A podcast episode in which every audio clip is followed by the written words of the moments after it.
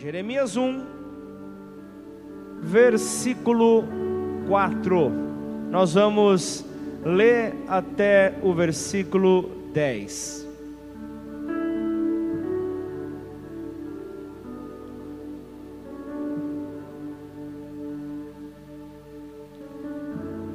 É algo maravilhoso poder ver que esse esse Deus na qual nós cremos, esse Deus na qual nós entregamos as nossas vidas, ele está ele está à disposição para manifestar poder, para manifestar glória, para fazer com que o impossível torne-se real. E pensa em algo que estabelece o cristianismo, que dá força ao cristianismo, é a morte e a ressurreição de Jesus. E quando nós vemos nas Escrituras, entre os milagres que Jesus fez, Jesus ressuscitou pessoas. Jesus ressuscitou pessoas da morte. Mas todos os casos são diferentes da sua ressurreição. Todos os casos não são como a sua ressurreição, visto que todas as pessoas, mesmo após ressuscitarem, elas tiveram novamente uma morte a morte da, do, do corpo terreno, e, e então para o, o espírito voltar ao Senhor. Claro que num tempo ainda de um piscar de olhos, mas todos passaram então por uma nova morte. Enquanto Jesus ele morre, ele ressuscita e ele nunca mais terá que atravessar a dor da morte. Ele já passou isso uma vez, ele já venceu a morte. Ele já venceu, ele já superou a morte. Então, para aqueles que seguem Jesus, para aqueles que confiam em Jesus, nós estamos com alguém, alguém é, ao nosso lado, o Espírito dele, o Espírito de Deus, o Espírito de Jesus está conosco o tempo inteiro, justamente para nos garantir que, se confiarmos nele, ele luta a nossa guerra, ele luta as nossas batalhas. E Jeremias, então, o personagem aqui dessa noite, eu quero compartilhar um pouco. Você vai ver que as Escrituras, se, se nós tivermos olhos espirituais, nós poderemos ver que as Escrituras muitas vezes parecem com a nossa própria vida. As histórias relatadas nós vemos que trazem fundamentos para nós. E eu quero te mostrar que com Jeremias não é diferente. E ele diz assim: A mim veio, pois, a palavra do Senhor dizendo: Antes que eu te formasse no ventre materno, eu te conheci, e antes que saísses da madre, te consagrei e te constituí profeta às nações. Então lhe disse eu: Ah, Senhor Deus, eis que eu não sei falar porque não passo de uma criança, sou imaturo, ele estava dizendo aqui, estou inseguro para esta chamada que o Senhor está me apresentando. Mas o Senhor me disse: Não digas, não passo de uma criança, porque a todos a quem eu te enviar, você irá. E tudo quanto eu te mandar, você falará. Não temas diante deles, porque eu sou contigo para te livrar. Diz o Senhor depois estendeu o Senhor a mão, tocou-me na boca e o Senhor me disse: Eis que ponho na tua boca as minhas palavras. Tem pessoas que vão receber isso nessa noite. Olha, que hoje eu te constituo sobre as nações e sobre os reinos, para arrancares e derribares, para destruíres e arruinares, e também para edificares e plantar. Põe a mão sobre a tua Bíblia, vamos orar.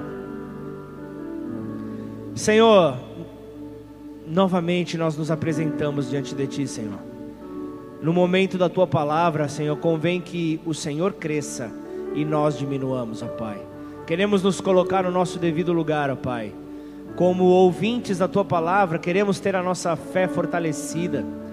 Por isso, Senhor, tira tudo que possa nos distrair nesta hora, Pai. Em nome de Jesus, tudo, tudo aquilo que vier para competir com o Senhor, para tentar roubar a nossa atenção, neutraliza, Senhor. Neutraliza, Pai, tira do nosso meio aqui, Senhor. Nós queremos de coração aberto, Pai, poder te receber, receber a tua palavra, receber as tuas direções, receber as tuas correções, Pai.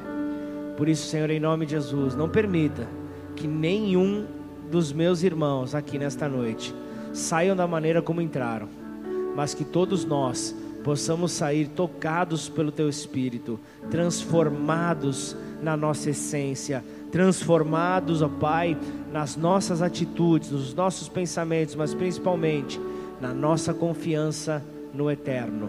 Portanto, nós entregamos este momento a Ti, Senhor, em nome do Senhor Jesus. Amém. Glória a Deus. Então Jeremias ele tinha cerca de 20 anos. Jeremias ele tinha 20 anos de idade quando ele recebe o chamado de Deus. Como você viu o texto aqui dizendo, eu te constituí profeta às nações. Ou seja, o mundo é teu, Jeremias. O mundo é teu, eu, eu vou colocar palavras na tua boca.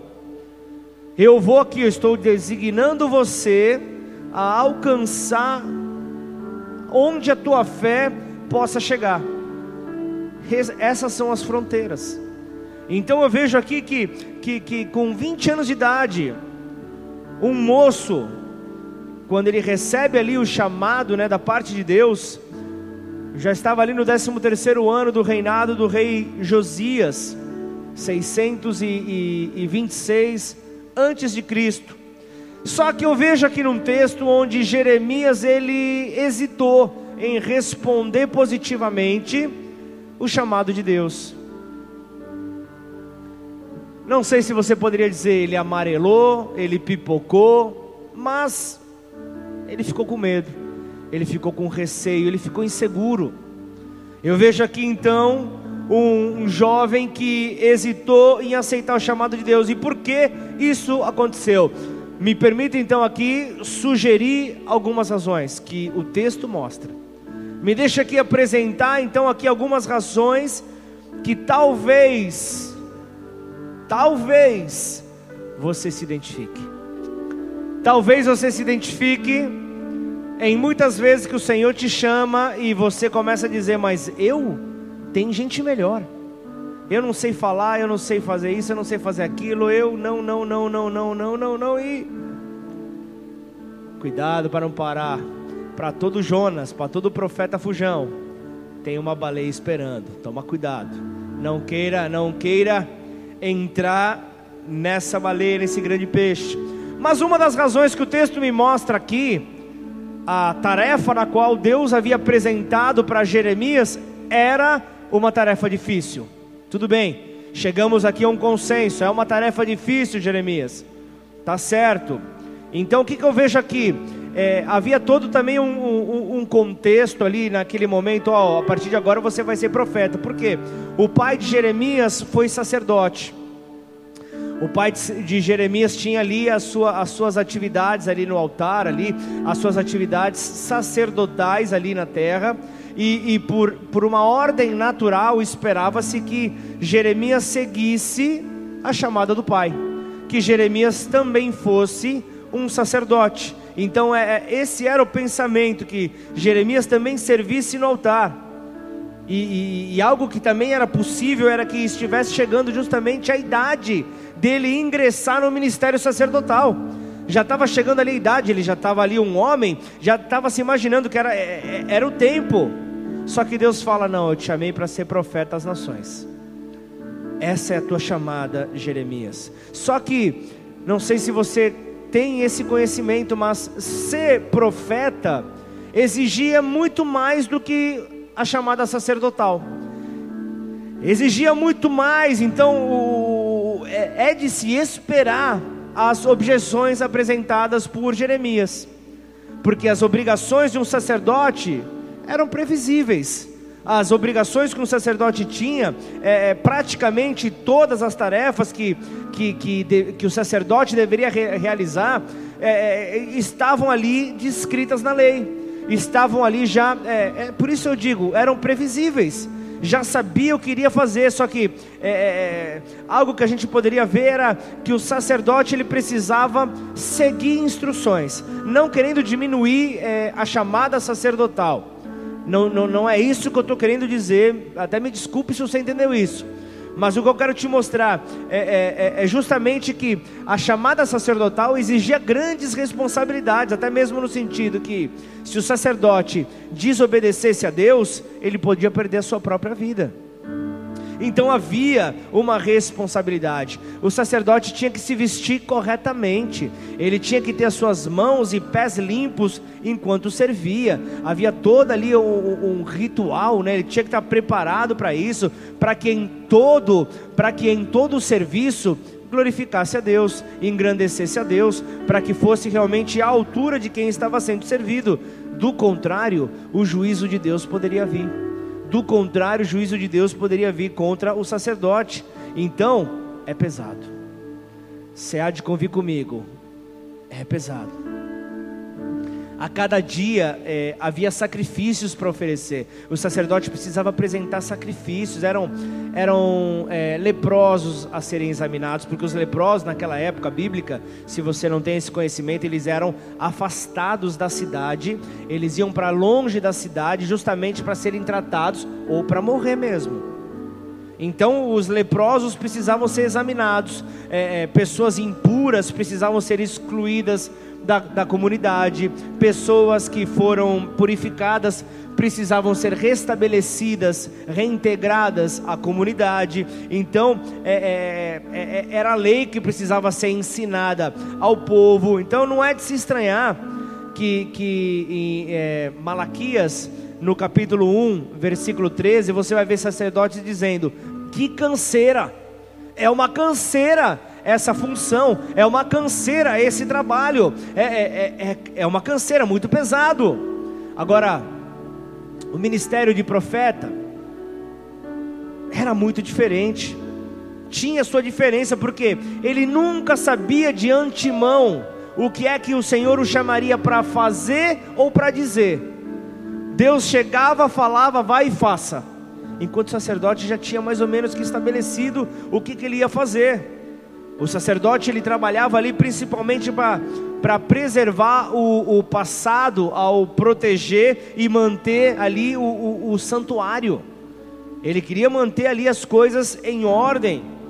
E quando o, o, enquanto o profeta ele via o, o povo indo numa direção errada, ele procurava restabelecer a rota, trazendo então o povo para o caminho certo. Então, haviam diferenças. Os sacerdotes eram aqueles que ministravam principalmente é, é indivíduos é, é, em vários rituais de purificação, é, e ao oferecer esses vários sacrifícios, é, eles não tinham o poder de tocar no coração das pessoas. Eles não conseguiam tocar no coração das pessoas, mas o profeta ele tinha que alcançar o coração e por meio da sua função, da sua atividade, tocava. Tocava o coração, mudava o coração desse, das pessoas. Então tinha essas diferenças, por isso Jeremias estava realmente arrancando os cabelos ali em dificuldade. Os, os, sacerdotes, eles pertenciam a uma, a uma tribo especial, então sendo assim, eles possuíam autoridade, eles possuíam respeito, e, e enquanto que um profeta podia vir ali de qualquer tribo, e ele precisava comprovar o seu chamado divino, precisava comprovar que, era Deus que havia capacitado ele a estar naquela função, diferente daquele que já tinha uma autoridade natural. Os sacerdotes, eles eram sustentados pelos sacrifícios e pelas ofertas do povo. Agora, o profeta, não tinha o seu sustento garantido. Ele tinha que se virar nos 30. Não tinha o seu sustento garantido. Então nós vemos nesse, nesse resumo é, que a Bíblia aqui nos apresenta que Jeremias ele tinha desfrutado ali de uma carreira muito mais confortável. Ele iria desfrutar de uma carreira muito mais confortável se ele fosse um sacerdote. Se ele fosse um sacerdote, ele estaria na sombra, estaria ali bebendo é, água fresca, tranquilo. Então, não é, não é de se admirar que a sua primeira reação tenha sido questionar o chamado de Deus. É muito diferente dos nossos dias? Não é diferente dos nossos dias. Não é nem um pouco diferente dos nossos dias. Nós questionamos o chamado de Deus. Nós questionamos. Questionamos sim. Às vezes nós chegamos, fazemos ali a, a, a, a obrigação e vamos embora. Porque nós não entendemos tudo que está inserido no servir a Deus. Nós não entendemos a importância. Deixa eu te falar uma coisa. Uma das coisas que você pode ser chamada de agente de viagens celestial. Você pode levar uma pessoa para o céu. Você tem, você tem certeza disso ou não? A, a, a tua atitude, as tuas palavras, o, o teu perdão, a tua compaixão pode levar pessoas para o céu. Ao invés de irem para o inferno, você pode levar as pessoas para o céu. Por isso é que nós temos que ter então a, a, a, a, postura correta diante daquilo que Deus nos entregou. Oferecer sacrifícios era uma coisa, o que o sacerdote fazia era uma coisa, agora pregar a palavra a pessoas de coração duro, como eram naquela época, pessoas de coração endurecido, é muito diferente. É muito diferente então aquilo que estava sendo apresentado para Jeremias. Ele estava falando mais ou menos assim, se a gente fosse atualizar a Bíblia, deixar ela contemporânea. Ele estava ele tava falando: quer saber de uma coisa, Jeremias? Você vai ser então um profeta no ano de 2022. Você vai ser um profeta no, no, ano de 2022. Você vai estar lá no, no, no ambiente corporativo. Você vai estar lá na, na, no, meio das universidades. Você, você vai estar lá na, na cidade de Ribeirão Preto. Para aquele pessoal de coração duro, você vai estar pregando a palavra por meio da, da tua vida. Era mais ou menos isso que, que Deus estava falando para Jeremias, que Deus está falando para você hoje. Outro ponto que eu quero deixar aqui nessa história de Jeremias era justamente isso. Os tempos eles eram difíceis. Além, de, além desta introdução que eu coloquei, os tempos que eles estavam enfrentando eram difíceis para servir a Deus. Tudo bem, eu imagino que não exista é, é, um tempo que seja fácil servir a Deus. Eu imagino isso. Só que existem alguns períodos descritos na Bíblia que, que foram diferentes, que foram mais difíceis e Jeremias estava numa dessas épocas. Jeremias estava num desses tempos. Então, entre o povo em que Jeremias estava é, é, inserido, havia rebelião em vez de obediência. Então, a rebelião era uma resposta natural que havia ali no meio deles, e era para esse povo que Deus estava chamando Jeremias. Era para esse povo. Eu olho então aqui, eu olho justamente para esse texto. Eu vejo, eu vejo Deus transformando Jeremias, mesmo sabendo da incapacidade que ele tinha. E ver se isso não é igual aos nossos dias. Deus ele está olhando para nós. Ele sabe as condições de cada um de nós. E ele está dizendo: eu, eu, eu, eu nunca te chamei pelo teu currículo. Eu nunca te chamei pela, pelo, pelo quanto de, de pessoas você ressuscitou. Eu nunca te chamei pela quantidade de Bíblia, de, de Bíblia que você já leu. Eu te chamei por quem você vai se tornar. Eu te chamei por quem, a partir do momento que você se abrir para um relacionamento comigo, eu vou poder então tocar em você e você vai ser transformado. É por isso que o Senhor nos chamou. Ele não nos chamou por aquilo que nós poderíamos oferecer, mas Ele nos chamou por meio daquilo que nós poderemos então nos tornar. Posso ouvir um amém? Outro ponto Poxa, o, o, os tempos eram difíceis, né? eu já falei sobre isso. Era, é, é, era um povo de, envolvido em rebelião. A idolatria comia solta. A idolatria estava no meio ali, a idolatria prosperava ali em Judá. A idolatria estava de tudo quanto é jeito. Crianças eram oferecidas como sacrifício. Crianças ali como moeda de troca ali era terrível. A lei de Moisés era desprezada, era desobedecida. E então eu vejo o texto me mostrando. Jeremias, ele estava em dúvida. Será que isso não representa talvez a maneira como você está? Será que você não está em dúvida? sobre aquilo que você pode fazer, pode alcançar, mas o principal do que Deus pode te livrar. Talvez você está no meio de um fogo cruzado agora e você imaginava que Deus ia te livrar, mas você nunca olhou com olhos espirituais de que Deus está te livrando em meio ao tiroteio. Deus está, obrigado pelo amém caloroso. Que Deus está te livrando no meio de, da, da, da tempestade, das dificuldades, do momento talvez que você mais está ali no canto da tua casa chorando. Deus está te guardando. Ele está ao teu lado, a mão dele está te guardando, está te livrando de todo mal.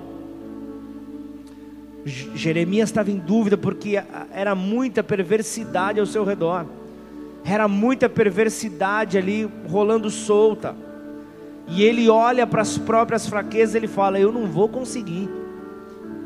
Ele olhou ali para o braço dele, ele olhou, olhou para a força dele, ele falou: Eu não tenho força suficiente para destronar o Deus que está reinando aí na idolatria desse povo, na rebelião desse povo. Eu não tenho forças suficientes. Ele se convenceu de que ele não era a pessoa certa. Quantos não estão vivendo isso? Convencidos de que não podem fazer a diferença na família de vocês, não podem fazer a diferença no lugar onde Deus os plantou. Será que você já parou para pensar, diante de todos os habitantes que, que existem em Ribeirão Preto, Deus escolheu você para morar na casa em que você mora, no bairro que você mora, tendo aquele vizinho abençoado morando ao teu lado.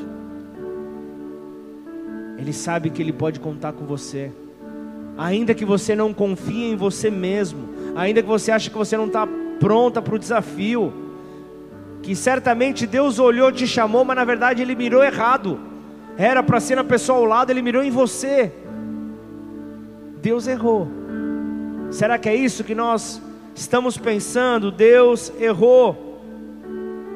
Quando falamos de, de servir a Deus, muitos pensam: ah, tem gente que não foi chamada para servir a Deus dentro dessas quatro paredes. Tem gente que foi chamada para servir a Deus nas empresas, na política, na, na, nas secretarias públicas que nós temos aqui, no shopping center. Tem pessoas que, quando nós abrimos o culto domingo de manhã, falaram: era o que eu precisava, porque eu trabalho, eu trabalho todo domingo. A minha folga é de segunda, terça-feira. Mas sabe o que é o difícil? A maioria das pessoas que, que entraram nessa rotina de louca de trabalhar em shopping, hoje não estão mais conosco. E não estão caminhando com ninguém.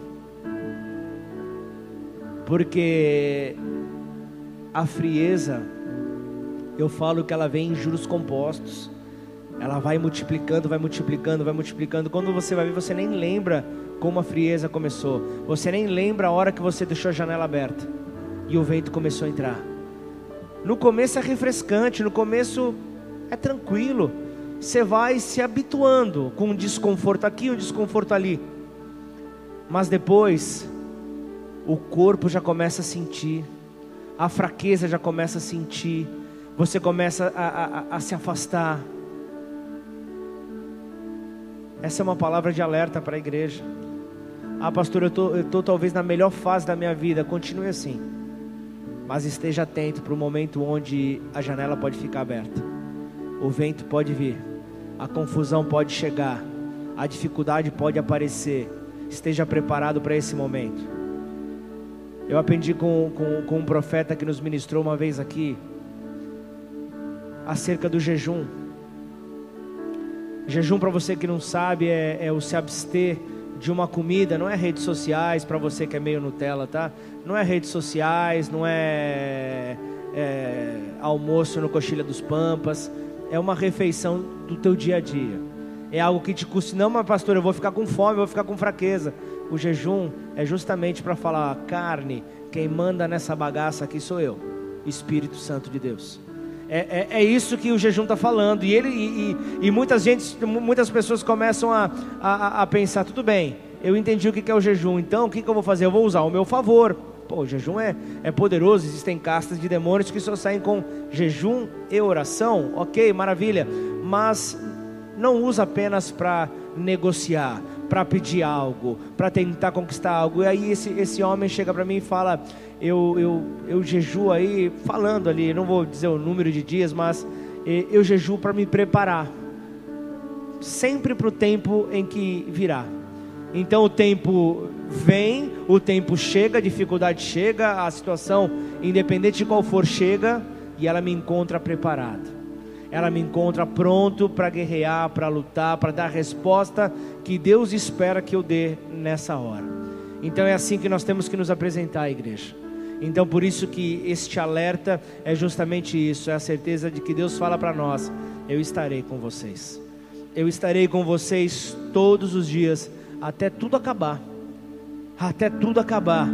Então eu vejo justamente que Deus ele não está cometendo um engano quando Ele nos chama. Ele não está cometendo um engano quando, quando há essa convocação. Agora, se eu e você hesitamos, se eu e você recusamos a obedecer a sua chamada, nós estamos agindo com base na incredulidade e não respondendo em fé. E a Bíblia fala que é necessário ter fé, porque sem ela é impossível agradar a Deus. E eu creio que aqui tem pessoas que querem agradar a Deus, amém ou não? Aqui tem pessoas que querem agradar a esse Deus bom, a esse Deus forte. Então, uma coisa é, é uma coisa é eu dizer, eu conheço as minhas fraquezas. Uma coisa é dizer, eu, eu, eu reconheço as minhas limitações, ok? É, é, é, fácil falar isso. É fácil dizer isso. Eu, eu, eu, eu, eu entendo, ainda eu, eu, me, eu me recuso a obedecer caminhando então sobre essa incredulidade. Só que é, é bem diferente, é bem diferente dizer que as nossas fraquezas impedem Deus de fazer o trabalho dele. Isso é muito diferente. Isso é muito diferente, porque é, é, eu vejo que essa atitude não é uma demonstração de uma verdadeira humildade, mas é um orgulho escondido. Aquela autocomiseração, aquela, ah, ó vida, ó céus coitado de mim, vem lamber as minhas feridas. Não. Cuidado com esse orgulho escondido. O texto mostra aqui para nós que Deus ele deu a Jeremias três certezas que iriam sacudir Jeremias, que iam virar Jeremias de ponta cabeça, tirando, eh, tirando essa ideia maluca da cabeça dele de que ele era apenas uma criança, ele era imaturo para aceitar o desafio que Deus havia dado. Ele chega e mostra, ele mostra acerca da graça eletiva de Deus. Deus mostra isso para Jeremias, até porque Deus ele não nos salva, Deus ele não nos chama ou Deus ele não nos usa em serviço porque nós merecemos, mas é porque ele assim desejou na sua onisciência, na sua onipotência, ele ele faz por meio da sua sabedoria, ele faz por meio da sua graça. É, é, é, isso que nós vemos, não é nada que nós merecemos. E Deus, ele fala no texto aqui que ele conhecia Jeremias desde antes, antes de Jeremias nascer. Ele, ele fala isso que ele o escolheu, ele o santificou antes mesmo que ele fosse concebido ou formado no útero da sua mãe. Ele fala: Jeremias, eu já te conhecia, eu sei quem eu estou chamando. Eu não estou aqui, eu não estou aqui de, de, de, de espertão. Não estou aqui, eu, eu, eu sei com quem eu estou falando. E eu não estou também menosprezando o nome de Deus, hein, gente? Entenda o que eu estou dizendo aqui. Então significa que Jeremias havia sido separado pelo Senhor e para o Senhor. Ele, ele foi separado justamente, até mesmo antes de vir a conhecer o Senhor, Jeremias já era separado. Deixa eu te falar algo, isso, isso é comigo, isso é contigo. Deus está falando com alguém nessa noite. Deus está falando com alguém nessa noite. Você foi separado desde o ventre da tua mãe. Você está dizendo não, você está tá tentando fugir. Você está tentando encontrar caminhos mais tranquilos para o teu ego mas você sabe que não é o caminho que Deus escolheu para você. Ele te escolheu, ele te separou para ele.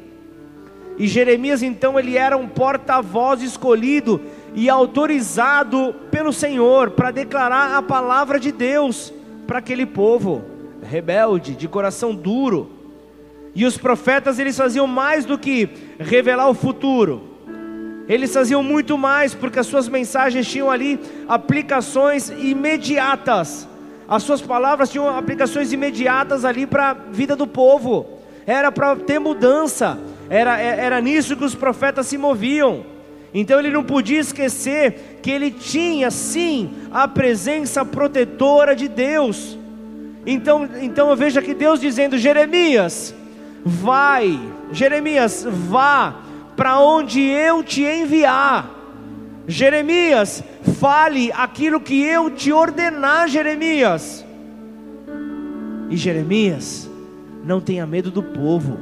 O povo, na hora que você se posicionar, na hora que você começar então a dizer aquilo que o Senhor diz, o povo vai querer se levantar e dizer: Quem é você? Que até outro dia estava caminhando com a gente. Quem é você que está dizendo que agora foi, foi mudado? Peraí, quem é você?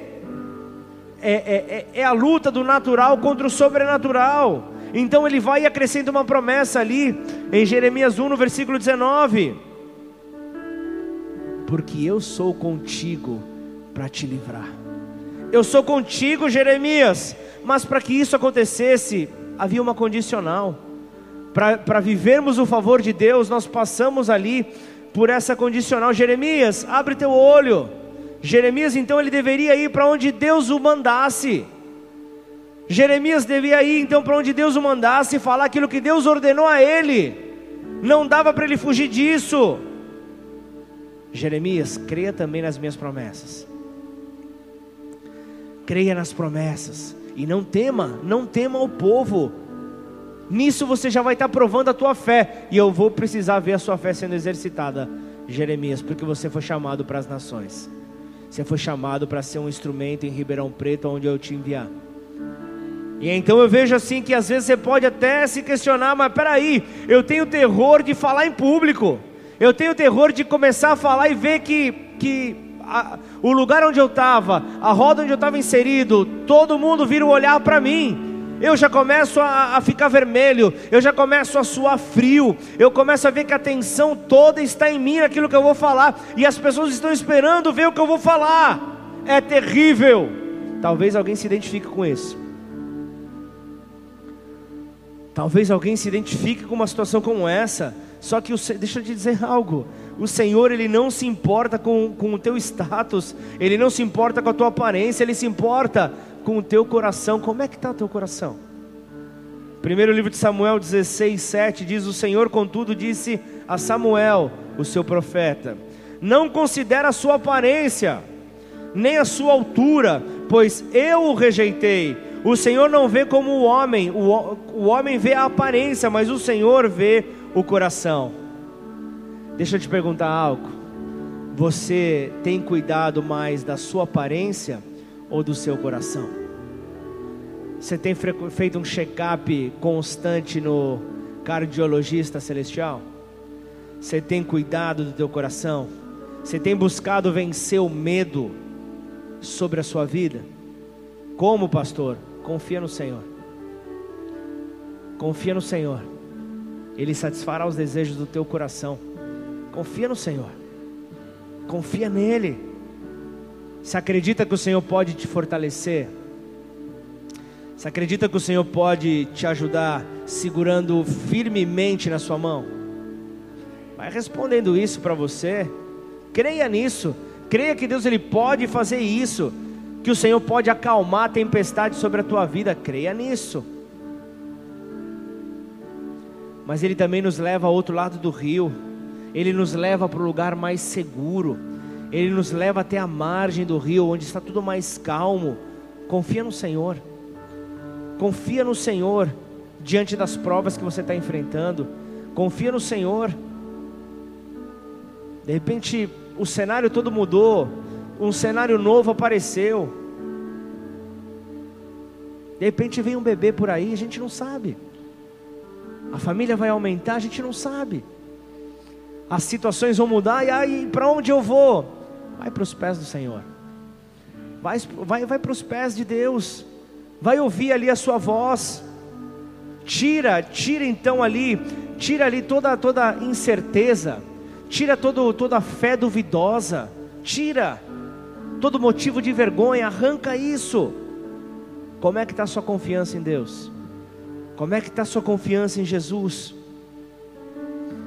E aí, para entrar numa conclusão, eu quero, eu quero mostrar Jesus então reafirmando, reafirmando então tudo aquilo que ele falou para nós aqui até aqui. Mateus 28, põe ali no versículo 20, Henrique. Mateus 28, Evangelho de Mateus 28, versículo 20.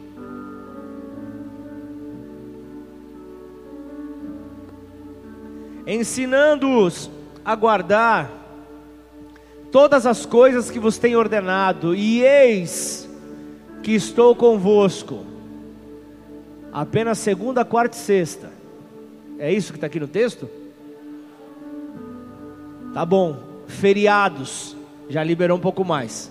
Feriados ou não? Eu estou com vocês todos os dias até a consumação do século. Glorifica aí o nome de Deus se você crê nessa palavra. Você não está sozinho em momento algum, Ele está com você até nas, nas dificuldades. Nenhuma tarefa é grande demais para Deus, nenhuma dúvida fica sem resposta, nenhum problema é difícil demais. Estou com vocês, eu estou com vocês. Palavras ditas aos discípulos, assim que foram enviados por Jesus. Uma grande comissão, uma grande missão, uma grande chamada foi apresentado para eles. Você acha que não veio incerteza? É lógico que veio. Não veio dúvida? É lógico que veio. Vai ter um monte de situação difícil ao longo do caminho? Vai. Mas fica tranquilo. Eu estou com vocês. Jesus ensinando então a guardar todos os ensinamentos que ele havia passado para eles. Guardem tudo, porque vocês vão utilizar, vocês vão precisar ao longo da caminhada, vocês vão precisar ao longo desse ano de 2022 a colocar em prática tudo aquilo que eu vos tenho ensinado, diz o Senhor. Tudo aquilo que vocês têm aprendido vai ser necessário.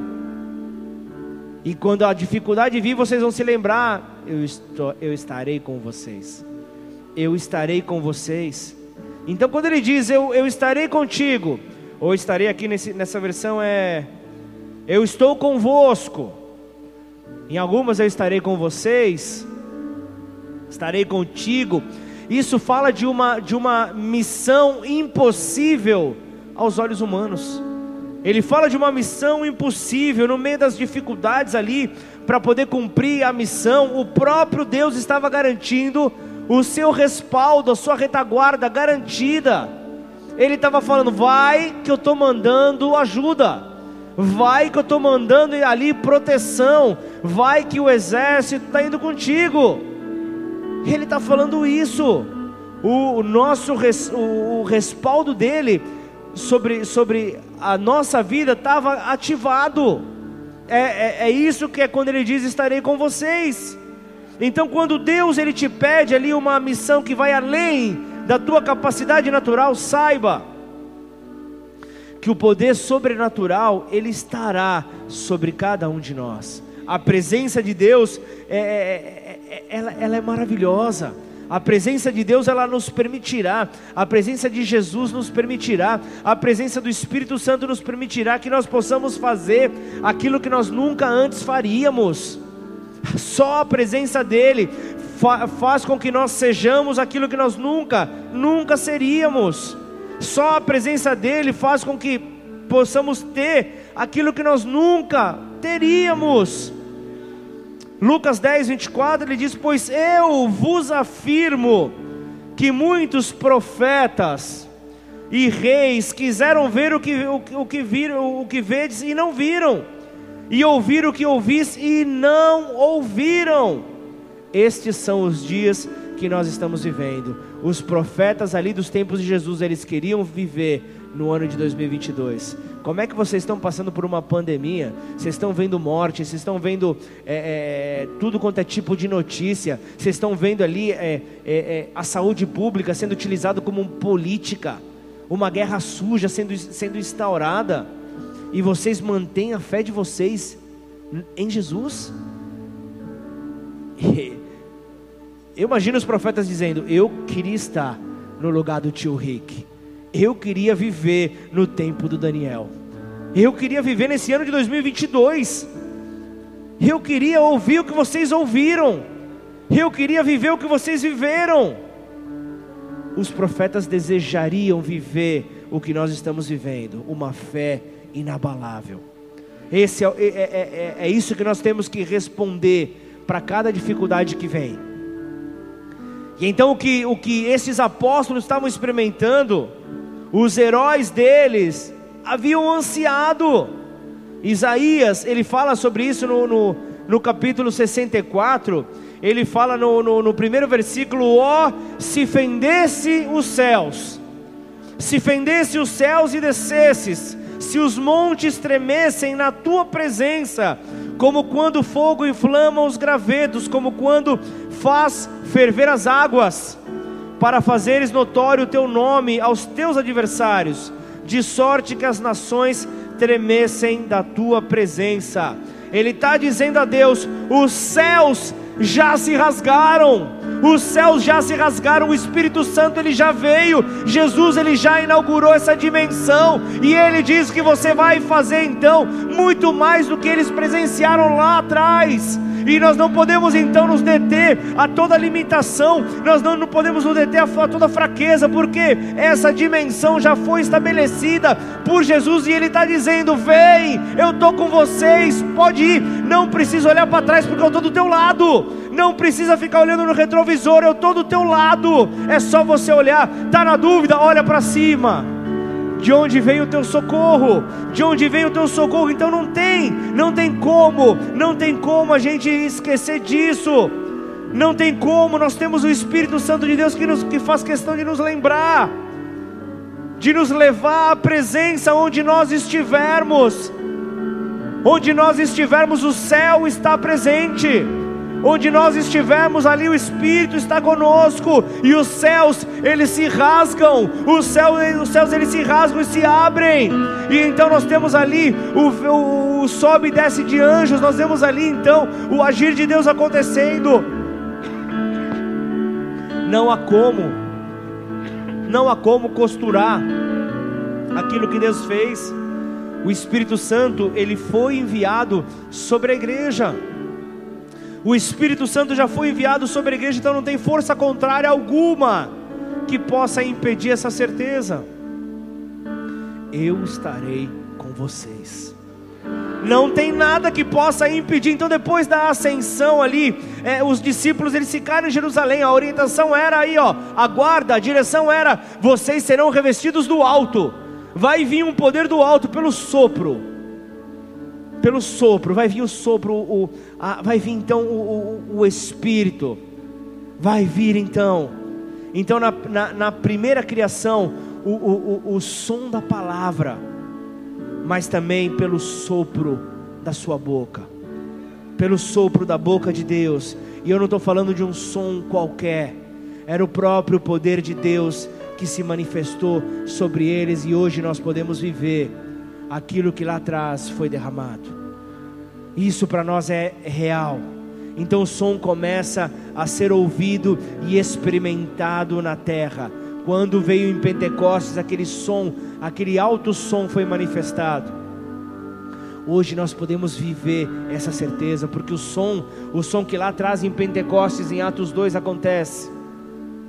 O som, ele traz o reino o som ele traz o reino para essa terra, então o impacto é, ele, ele é liberado, as estruturas então do inferno tem que reconhecer e retroceder que o Espírito está operando, que o Espírito por meio de você, através de você, está manifestando glória, está manifestando os céus. Então eu vejo ali o evento de Pentecostes refletindo sobre as nossas vidas, eu vejo o evento de Pentecostes refletindo sobre o nosso dia a dia, sobre a igreja do Senhor nestes dias. Então o evento, o evento que acontece ali logo pela manhã, o evento que aconteceu pela manhã, eu vejo ali que o som, ele veio, o som ali, ele veio para derreter a dureza dos corações que ali estavam. Eu vejo que aquele som veio para derreter, o som atraiu a atenção, fez com que as escamas dos olhos caíssem, com que as escamas daquelas pessoas caíssem por terra.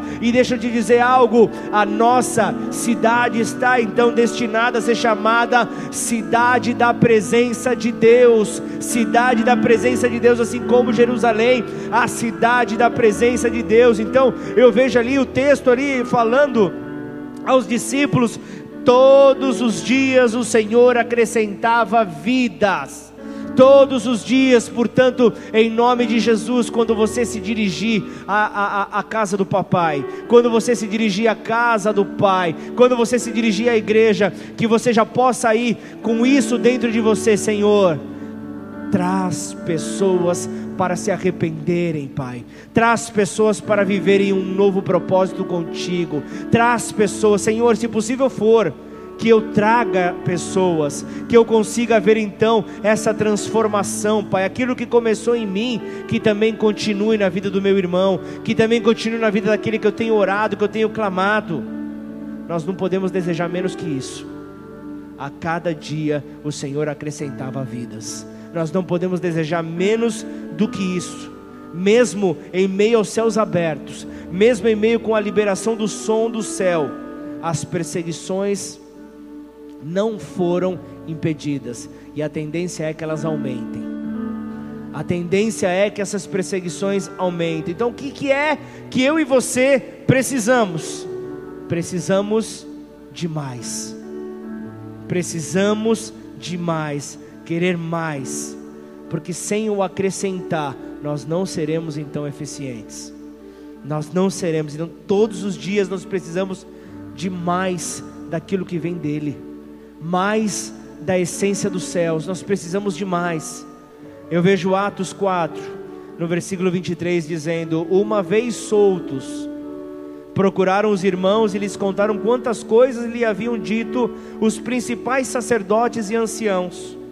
Versículo 24: Ouvindo isto, unânimes levantaram a voz a Deus e disseram: Tu, soberano Senhor, que fizeste o céu, a terra, o mar e tudo que neles há, que dissestes por intermédio do Espírito Santo, por boca de Davi, nosso pai, teu servo, porque se enfureceram os gentios e os povos imaginaram coisas vãs, Levantaram-se os reis da terra e as autoridades ajuntaram-se a uma contra o Senhor e contra o seu ungido, porque verdadeiramente se ajuntaram nesta cidade contra o teu santo servo Jesus, a qual ungiste, a qual ungiste Herodes e Pôncio Pilatos como gentios e gente de Israel, para fazerem tudo o que a tua mão e o teu propósito predeterminaram.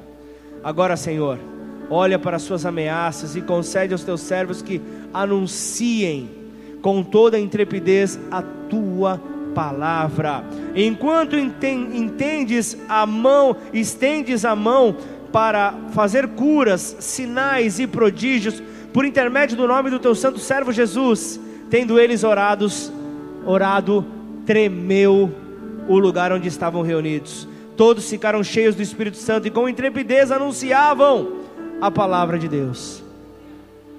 Com ousadia, não havia limitação, não havia fraqueza, não havia medo, porque era Deus que estava capacitando eles, não era pela força deles, não era por aquilo que, ele, aquilo que eles poderiam fazer, mas era o Espírito Santo que estava então ali capacitando.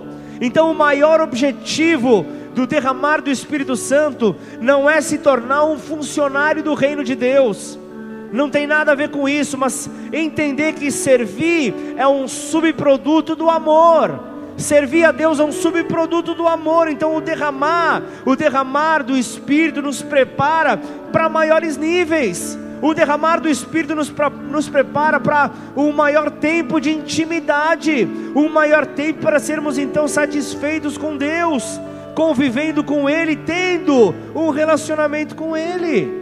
É para isso então que o Senhor vem nos chamando. O Espírito Santo ele está aqui justamente para revelar a sua face, para tornar claras todas as coisas. É o encontro que ele quer fazer. Falando do, do, de Ezequiel, o outro profeta, 39 e 29, fala: Já não esconderei deles o rosto, pois derramarei o meu espírito sobre a casa de Israel, diz o Senhor Deus. Então, sem demonstração de poder, as vidas que estão chegando, adolescentes, crianças, é, jovens nessa casa, não se manterão na presença de Deus. Nós precisamos mostrar o Deus vivo em nós. Eles precisam ver Deus vivo em nós. É justamente viver o poder da contemplação, da glória de Deus. Até porque, sem experiências, o que é que me faz apaixonado por Jesus? É subir aqui no altar e falar: Deus me deu um carro. Pô, desculpa. Você vai na concessionária aqui na Francisco Junqueira, você pega ali um, um, um boleto de 84 prestação, você, você tem um carro na mão. Você me desculpa, eu creio que Deus, Deus não enviou Jesus para morrer na cruz para te dar um carro. Você me desculpa. Você me desculpa falar isso? Não sei se você já testemunhou isso nesse altar, mas eu creio que Deus ele pode fazer muito mais sobre você do que apenas te dar um simples carro. Amém ou não?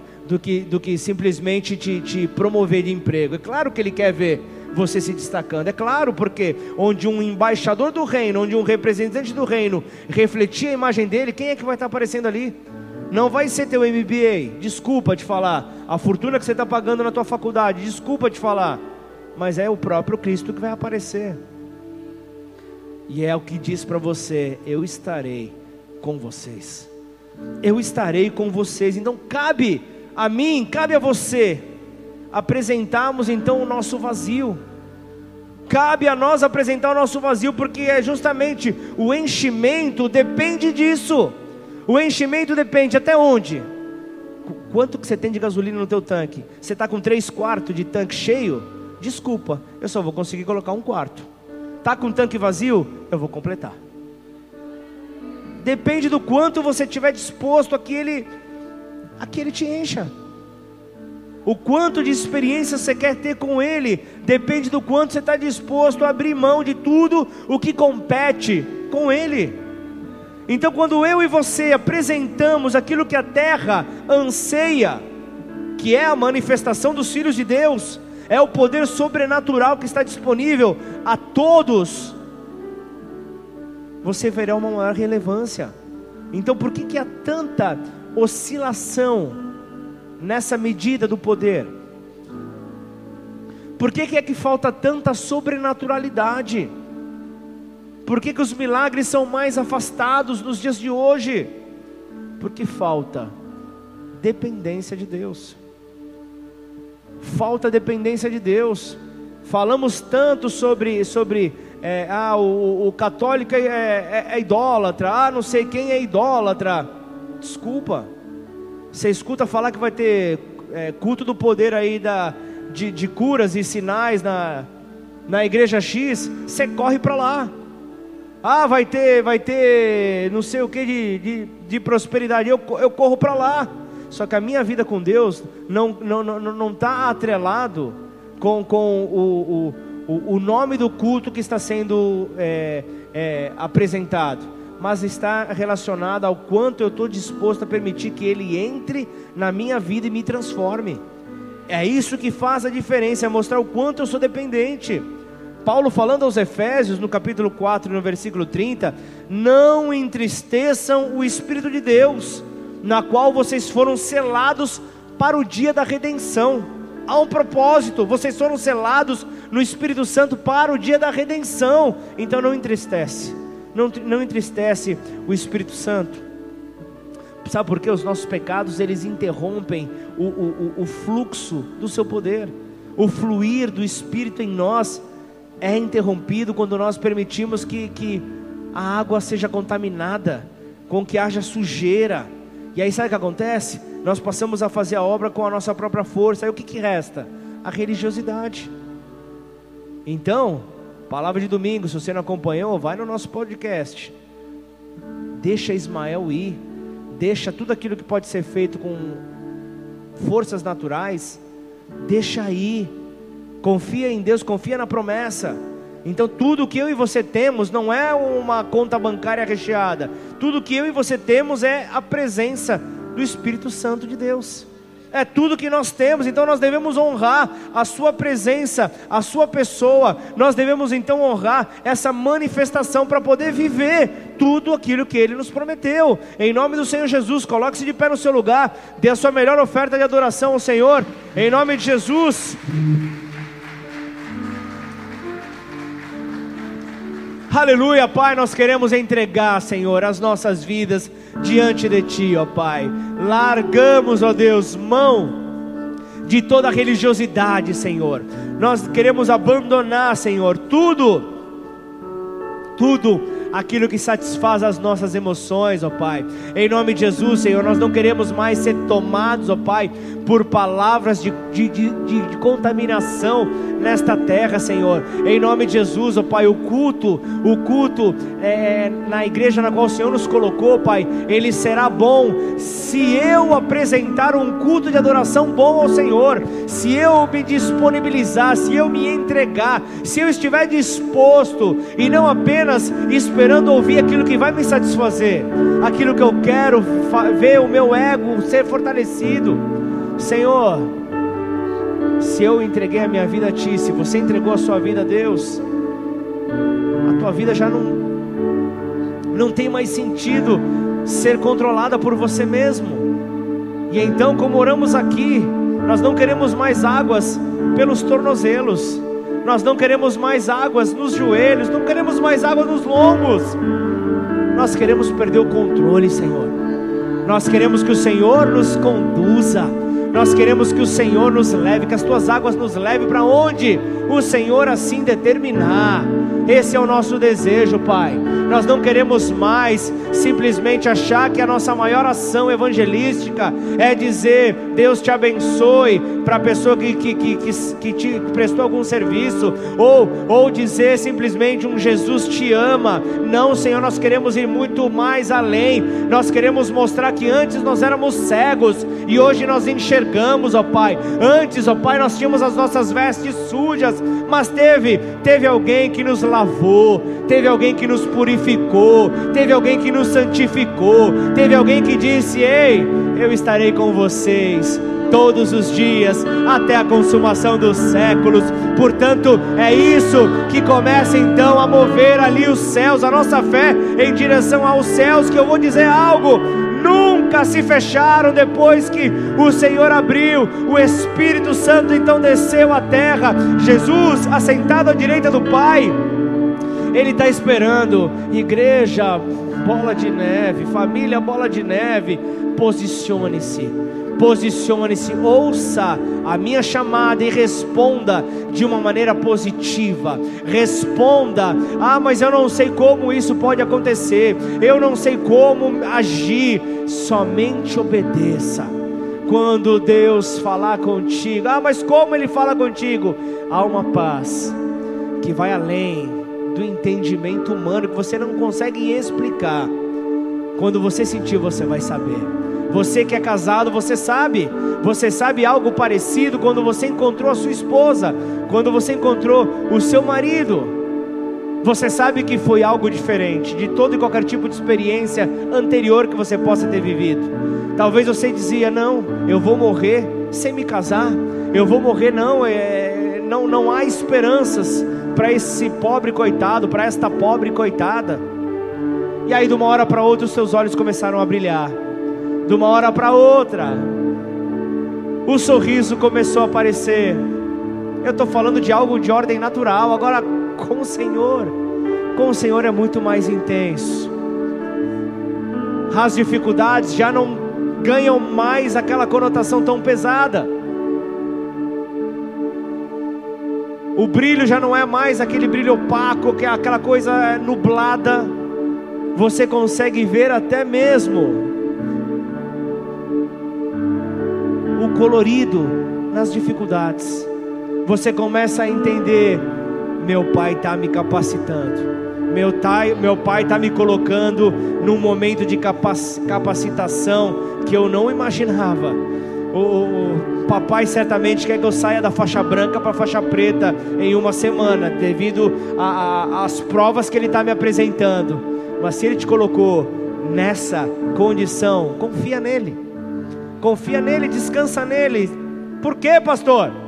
Estarei com vocês todos os dias até a consumação dos séculos. Você pode adorar a Deus, vamos adorá-lo em nome de Jesus. Obrigado, porque temos onde apoiar a nossa fé, Senhor. Obrigado, Pai, pois por mais difícil que possa ser o momento que eu estou vivendo, Senhor, se eu tenho a certeza de que o Senhor está comigo, Pai, eu continuo de pé eu continuo enfrentando as minhas lutas, eu continuo atravessando as minhas dores para ser chamado vencedor. Alguém que venceu a dor, alguém que venceu as dificuldades, alguém que venceu tudo que veio para paralisar. Como declaramos aqui, o Senhor não nos deixará. Essa é a maior certeza que nós podemos ter. Nada Nada nem ninguém pode tirar essa certeza do coração de um crente em Cristo Jesus. Alguém que crê no poder do alto, lançado sobre a humanidade para ver a transformação da humanidade. E o melhor de tudo, que tudo começou com o pedido de perdão. Tudo começou ao recebermos o perdão sobre as nossas vidas. E quando Jesus nos ensina a oração do Pai, do, do Pai Nosso, há uma condicional. Recebermos então deste perdão, assim como nós temos perdoado aquele que tem nos, nos ofendido, que tem simplesmente agido de uma maneira contrária àquela que nós esperávamos. Mas se nós temos então essa certeza, Pai, nós começamos a pensar duas vezes antes de desanimar. Nós pensamos duas vezes antes de abandonar, de jogar toalha. Tá difícil, o resultado não é aquele que nós esperávamos. Tudo bem, mas o Senhor está comigo e eu vou, eu vou fazer reverter esse cenário.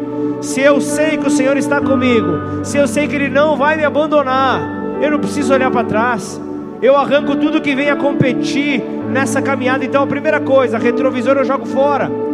Os retrovisores eu jogo fora, eu só vou olhar para frente, porque é para lá que o Senhor fala para eu olhar.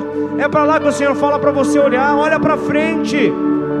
Olha para frente. Olha para o prêmio que está ali te esperando. Olha para aquilo que, os, que eu tenho para você, meu filho, minha filha. Por que, que você vai olhar para as decepções do passado? Por que, que você vai olhar para aquilo que te feriu e não, e, e não se abre para viver o novo? Para de querer caminhar vivendo com o passado. Para de querer viver caminhando, comparando e esperando a hora que vão te ferir novamente, a hora que você vai tropeçar novamente. Para de pensar assim, porque toda vez que nós pensamos assim, nós não estamos crendo que o Senhor está ao nosso lado, dizendo: Vamos, filho, vamos, filha, vamos. Eu confio em você. Você caiu uma vez, não tem problema, eu te levanto. Vai ter percalços ao longo do caminho, tudo bem. Eu estarei com vocês. E isso, a minha graça, já basta. O meu poder se aperfeiçoa na sua fraqueza. Então o Senhor está dizendo: Eu sei que vocês são fracos. Pablo, eu sei que você, você não é um super pastor, mas eu estou com você. Eu estou com você, Carlinhos. Eu estou com você. Eu não estou esperando aquilo que você possa me dar, mas eu quero que você entenda. Eu estou com você e comigo você é mais do que vencedor. Não tem outro nome na qual você será conhecido na terra. Não há outro nome na qual você será conhecido no lugar onde eu te mandar. Então vai. Vai para onde eu te mandar. Fala aquilo que eu te disser e não tenha medo do povo, porque eu sou com você. Eu sou com você. Então, haja por fé, caminhe por fé, e assim o resto o Senhor fará.